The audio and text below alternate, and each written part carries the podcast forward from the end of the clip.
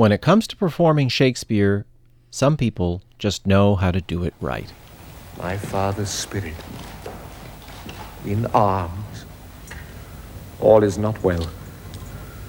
I doubt some foul play. Oh, would the night were come.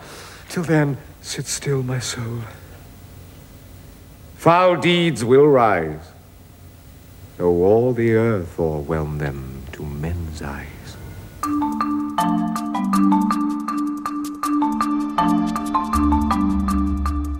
From the Folger Shakespeare Library, this is Shakespeare Unlimited.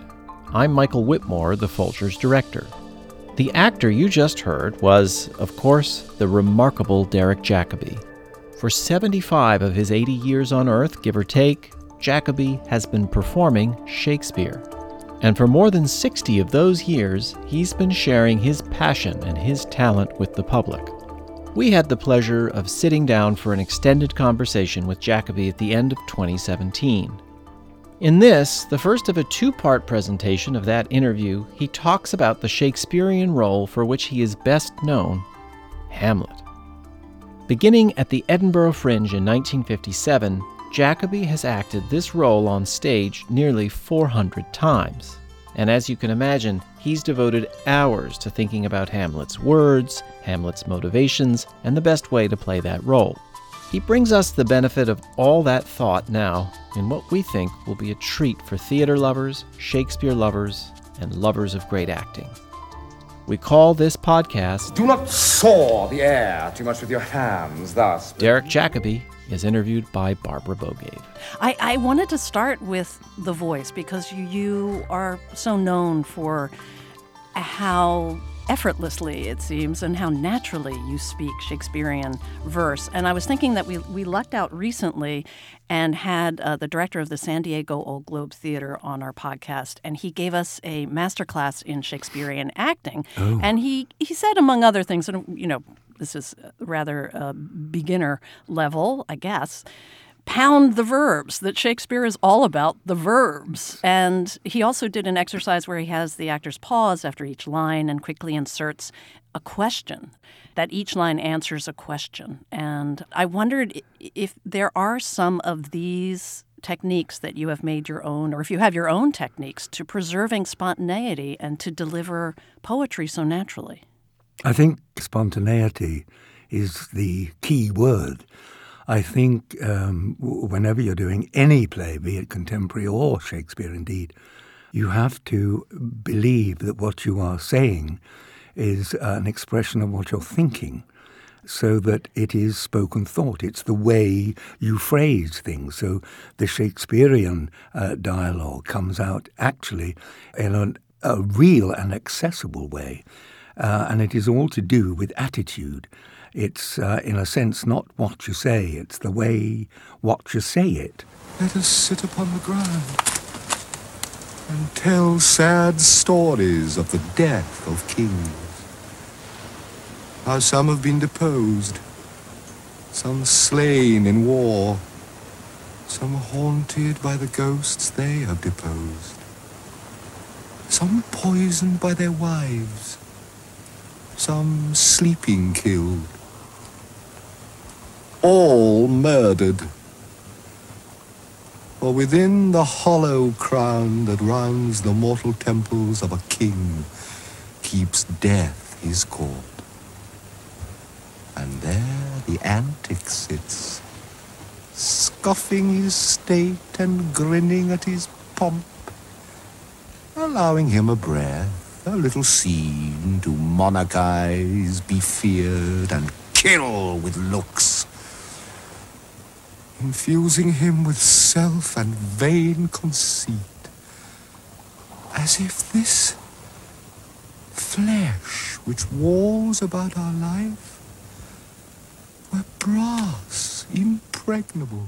An audience often have a problem grasping the meaning of everything. It is, it is archaic in many respects. It is poetic. But I think a healthy disrespect for punctuation is essential. It has been lasted 400 years. And if you want to put a full stop where there wasn't a full stop or a comma where there wasn't a comma, you put it there. The basic word for me is attitude. As long as your attitude is right, the audience can, from your attitude, understand what you're saying, why you're saying it. Actors do this quite naturally in contemporary plays, quite naturally, but as soon as a lot of them uh, come to Shakespeare, they still see the page in their heads. And it's to get that page out on the stage, forget the page and put it on the stage. That, for, for me, is essential.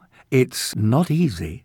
And I think, uh, uh, again, a healthy disrespect for the verse as such, um, in that there is a bloom on all of Shakespeare's phrases that has a bloom of poetry which is indestructible. And humoured thus comes at the last, and with a little pin bores through his castle wall. And farewell, king. And I think um, if you're playing a king, for instance, uh, you must play the man inside the king. And if you're playing a man, play the king inside the man. Cover your heads, and mock not flesh and blood with solemn reverence. Throw away respect, tradition, form, and ceremonious duty. For you have but mistook me all this while. I live with bread like you. Feel want, taste grief, need friends. Subjected thus, how can you say to me, I am a king? I want to pick up on what you were saying about punctuation because we, we dug up at the uh, Folger an, an old interview that you did for Shakespeare Quarterly back in 1985, and you talked about exactly this that, that you said you were playing Much Ado. This can be no trick. And you gave an example of how you can just change the punctuation Oh, yes, and get know a totally different meaning. And this was at the end of the, the gulling scene, uh, That's right. That's right. where Benedick comes out of hiding. That's right. And he's heard that Beatrice is in love with him. The conference was sadly born. They have the truth of this from Hero. They seem to pity the lady. And uh, if I can remember correctly, he says, Love me? Why, it must be requited, is the obvious way to say it. Uh, but I am cheap. I wanted a laugh. Love me! Why? it must be requited. I hear how I am censured. They say I will bear myself. Why did you want to laugh there, though? I want to laugh all the time. It's a comedy. I told you I'm cheap. I remember someone didn't someone give or someone is known is it uh, Dame Edith Evans for for giving the advice how to get a laugh is is just to Oh, always yes. read the line as if it's dirty. That's right. Yes, I, I, I was there when she said it. She played my my mother in a production uh, directed by Noel Coward of his play Hay Fever, and Edith played my mum, and that was one of the things she said. Well, you also in this interview uh, said something very interesting about playing Prospero. Hast thou which art but air, the touch of feeling of their afflictions? And shall not myself, one of their kind, that relish all as sharply passion as they, be kindlier moved than thou art? You found a line in Act Four where he talks about my old brain. How did first of all, how does that change your Prospero? Not not do? really, really. What what I think not change my Prospero. what something it was based on was the line. I reckoned that he was young enough to be sexually active. I put him at about 45 because he refers to, uh, is it Miranda, as being a third of his life. And in the text, she is 15. So I thought, well, I when he says I, she's a third of my life, it, she, he either means that the trio is Prospero, Miranda, and and Ariel, or indeed Prospero, Miranda, and Caliban. But I took it as being numerical, which actually explains a lot of his treatment of Ferdinand, which I thought maybe comes from jealousy. And twixt the green sea and the azure vault set roaring war. To the dread rattling thunder have I given fire, and rifted Jove's stout oak with his own bolts. The strong-faced promontory have I made shake, and by the spurs plucked up the pine and cedar.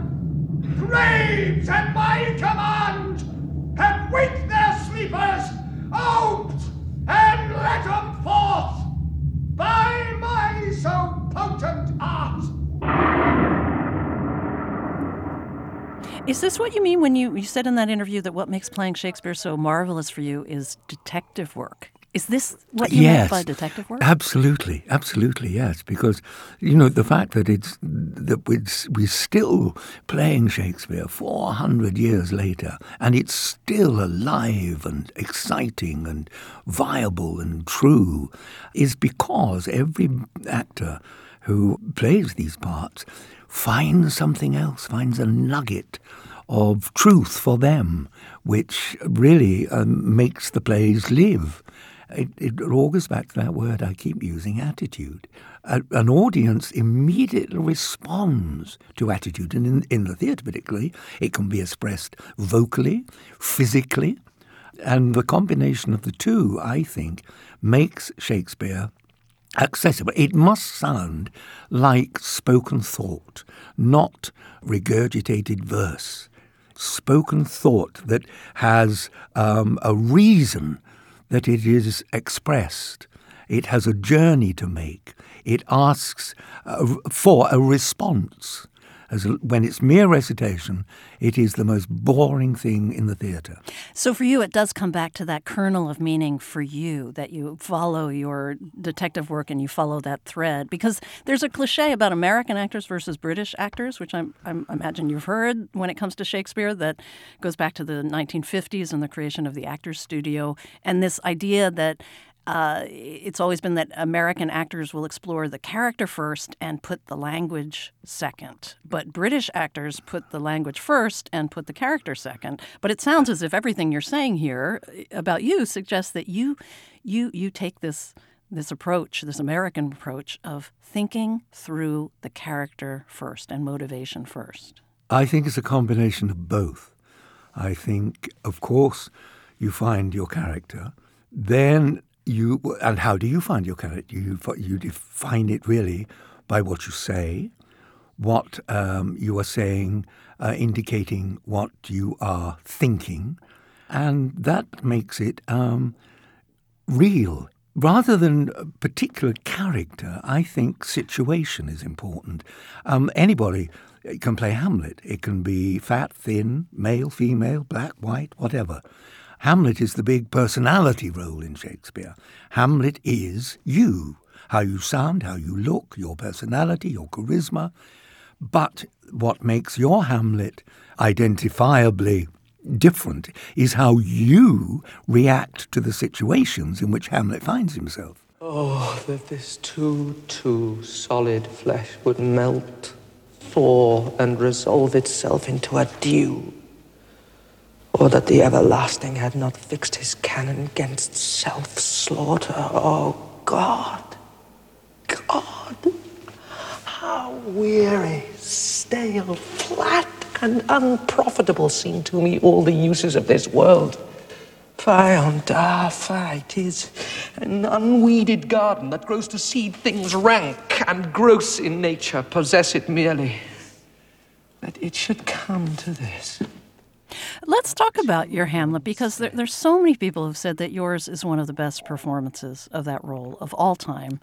And you've said in the past that, as, as, as you're saying now, really, that there, there are all of these different kinds of Hamlets, and they're, they're political, and they're emotional, and they're intellectual, and they're Yeah. spiritual, and physical. I just saw Benedict Cumberbatch in the most physical performance of Hamlet I've ever seen. He was pouring sweat. It was like a decathlon. Um, and that an actor must just choose one area for emphasis. So when your big turn came, and I, eh, because you've played, I think, Hamlet five times, is that right? Yes, I've altogether Many times. altogether nearly four hundred Yeah. times. Yeah, yeah. Well, I mean, f- five different eh, times Yes, in your life, yes, including starting with your with telly high school. yes, And I think your big turn might have been in your 40s. yes. I was Um, forty when I first played Hamlet professionally. Well, what, which Hamlet did you choose and why? Um, I suppose the Hamlet that came out of me at the age of forty. If it be, why seems it so particular with thee? Seems, madam, nay, it is. I know not seems. Tis not alone my inky cloak, good mother, nor customary suits of solemn black, nor windy suspiration of forced breath, no, nor the fruitful river in the eye, nor the dejected haven of the visage, together with all forms, moods, shapes of grief that can denote me truly. These indeed seem for they are actions that a man might play. But I have that within, which passes show, these but the trappings and the suits of woe. I tried to be true.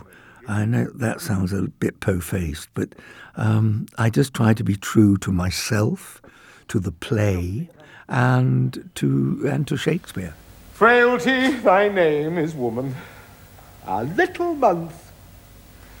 For ere those shoes were old with which she followed my poor father's body like Niobe, all tears, why she, even she, oh God, a beast that once discourse of reason would have mourned longer, married with my uncle, my father's brother, but no more like my father than I to Hercules. well, your Hamlet was very vulnerable and very emotional. Very vulnerable. Yes, it it kind of developed over the years. It was. I mean, when I was a schoolboy, of course, I tore a passion to tatters. I was very passionate and shouting and ranting all over the place. I think I think you said what you lacked in lacked in technique, you made up in volume. In volume, yes, I was very loud. Yes, um, very energetic. But as time went on, I calmed down. I became more thoughtful, more intellectual, and um, and uh, hopefully more more interesting. Alas, poor Yorick. I knew him, Horatio. Fellow of infinite jest, of most excellent fancy. He hath borne me on his back a thousand times. And now, how abhorred in my imagination it is. My gorge rises at it. Here hung those lips that I have kissed, I know not how oft. Where be your jibes now? Your gambols, your songs, your flashes of merriment that were wont to set the table on a roar. Not one now to mock your own grinning. One, uh, we we were talking earlier about um, detective work in Shakespeare, and I, a part of my detective work on Hamlet certainly was that for me, I, I, I did it, and it seemed to work. I played to be or not to be, not as a soliloquy, but as a speech to Ophelia. To be. Or not to be. That is the question. Whether it is nobler in the mind to suffer the slings and arrows of outrageous fortune, or to take arms against a sea of troubles, and by opposing end them. Um, I've played it with four different Ophelias. Each one said how much that helped her performance because she is the one that does the things that he talks about. She goes mad. She commits suicide. Um, and he talks about it. But uh, could he have planted it in her head? For in that sleep of death, what dreams may come when we have shuffled off this mortal coil must give us pause. There's the respect that makes calamity of so long life. For who would bear the whips and scorns of time, the oppressor's wrong, the proud man's contumely, the pangs of despised love? The law's delay, the insolence of office, and the spurns that patient merit of the unworthy takes, when he himself might his quietus make with a bare bodkin. And were, were, what does it mean that you were speaking directly to her? She was there, and you, you turned your body towards her. Oh no, I spoke. I looked in her or- eyes. I spoke it uh, to her, for for her benefit. You have to presuppose that they are intimate. They are a, a couple. They are a pair. He has been wooing her. Um, all the presents. Right, and in the scene before that, Claudius says that that uh, affront Ophelia. He yeah, says that to- he to, Hamlet. that we that Yeah. we have closely sent for Hamlet hither, that he, as 'twere by accident, may hear affront Ophelia. He's been sent for. He's not wandering around um, thinking these thoughts in a vacuum. He's on his way to a place. Who would these fardels bear? To grunt and sweat under a weary life? But that the dread of something after death, the undiscovered country. We've also been told that um, in lately, when whenever there was a chance of them meeting, she runs away. No, she's there. There's no indication that she's going to run away. She can't. Uh, her father and Claudius have put her there for a specific purpose, and she knows they are listening. She, they've got to hear um, her conversation with him. So immediately something is wrong. But from Hamlet's point of view, this is a chance to speak to somebody of whom he is very fond. I loved Ophelia. Forty thousand brothers, with all their quantity of love, could not make up my sum, he says in the grave scene later. And this is a won- wonderful opportunity to say, this is where my head is. This is where I'm at. This is what I'm thinking. Thus conscience doth make cowards of us all. And thus the native hue of resolution is sicklied o'er with the pale cast of thought. And enterprises of great pitch and moment with this regard, their currents turn awry. And lose the name of action. Soft you now, the fair Ophelia. And then at the end, he says, Nymph in thy orisons, be all my sins remembered. She's, she's there with a prayer book, and he said, Well, remember me in your prayers. And then he goes to leave. She then says, How does your honour for this many a day? What? After what I just told you, how does your honour for this many a day? There's something fishy here. First, she's there, she didn't run away. Now, she's. That's a non sequitur, what she's saying. Oh, I've got. We don't need Arises twitched. We don't need any of that. He knows. She's, she's a setup. She's a setup. I am very proud, revengeful, ambitious, with more offences at my beck than I have thoughts to put them in imagination to give them shape or time to act them in. What so shall fellows as I do, crawling between earth and heaven? We are errant knaves, or believe none of us.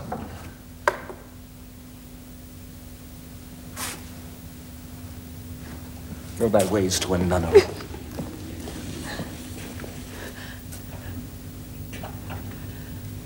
Where's your father?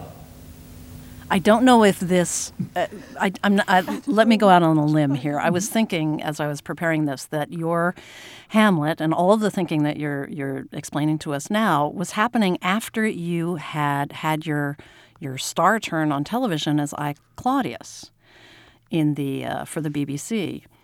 and then is that right?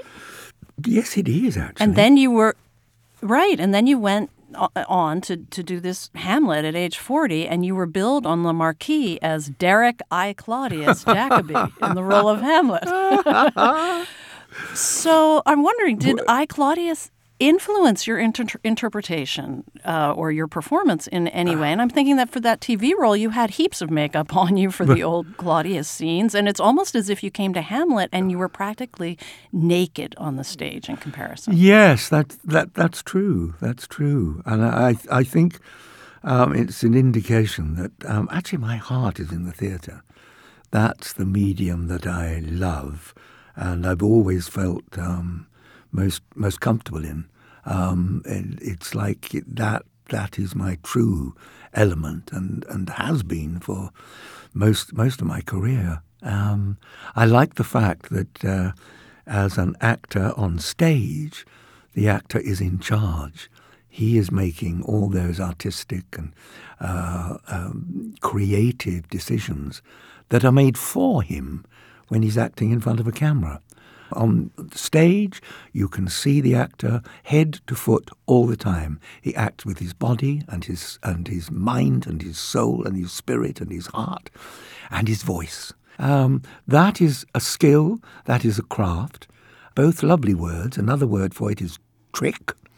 Uh, there's a degree of trickery in acting.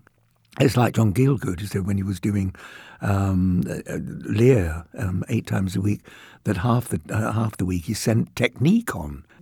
It's it's it's a trick. It's a trick. Well, I, I'm not sure how I can explain it, but uh, from the audience point of view, it's as it's as it's indistinguishable from the real thing. The real thing being when you are totally, totally immersed and in a state where spontaneity can take place, and uh, spontaneity is a rare, rare thing. Um, in, on, in stage acting, I think you have to be really have to have let yourself go, but at the same time be totally in control but there's a little element of you that is free to fly, um, surrounded by this tight control. And, and when that happens, uh, it's, it's wonderful. So, as far as job satisfaction goes, uh, give me the theatre every time. Well, it has just been marvelous talking with you. Thank you so much. I really enjoyed this. My great pleasure. Thank you. Derek Jacobi first performed the role of Hamlet publicly in 1957, and over the next 60 years has played it nearly 400 times. He was interviewed by Barbara Bogaev. This is the first of a two part interview with Jacobi. In part two, he talks about his career more broadly, including sharing the stage with Laurence Olivier, performing King Lear in 2010, and a struggle with paralyzing stage fright that drove him away from the theater for two years in the 1980s. Do Not Saw the Air with Your Hands Thus was produced by Richard Paul. Garland Scott is the associate producer. It was edited by Gail Kern Paster and Esther Ferington. Esther French is the web producer. Special thanks to Janet Alexander Griffin, the Folgers Director of Public Programs and Artistic Producer. We had production help from Michelle Morton at the Royal Shakespeare Company, James Ranahan and Paul Taylor from the Shakespeare Birthplace Trust, Andrew Feliciano at Voice Tracks West in Studio City, California, and Kathy Devlin at the Sound Company in London. We hope you're enjoying Shakespeare Unlimited. If you are, we hope you'll do us a favor. Please consider rating and reviewing the podcasts on whichever platform you use. When you do that, it helps us get the word out to people who haven't heard it yet. Thank you. Shakespeare Unlimited comes to you from the Folger Shakespeare Library. Home to the world's largest Shakespeare collection, the Folger is dedicated to advancing knowledge and the arts. You can find more about the Folger at our website, folger.edu. For the Folger Shakespeare Library, I'm Folger Director Michael Whitmore.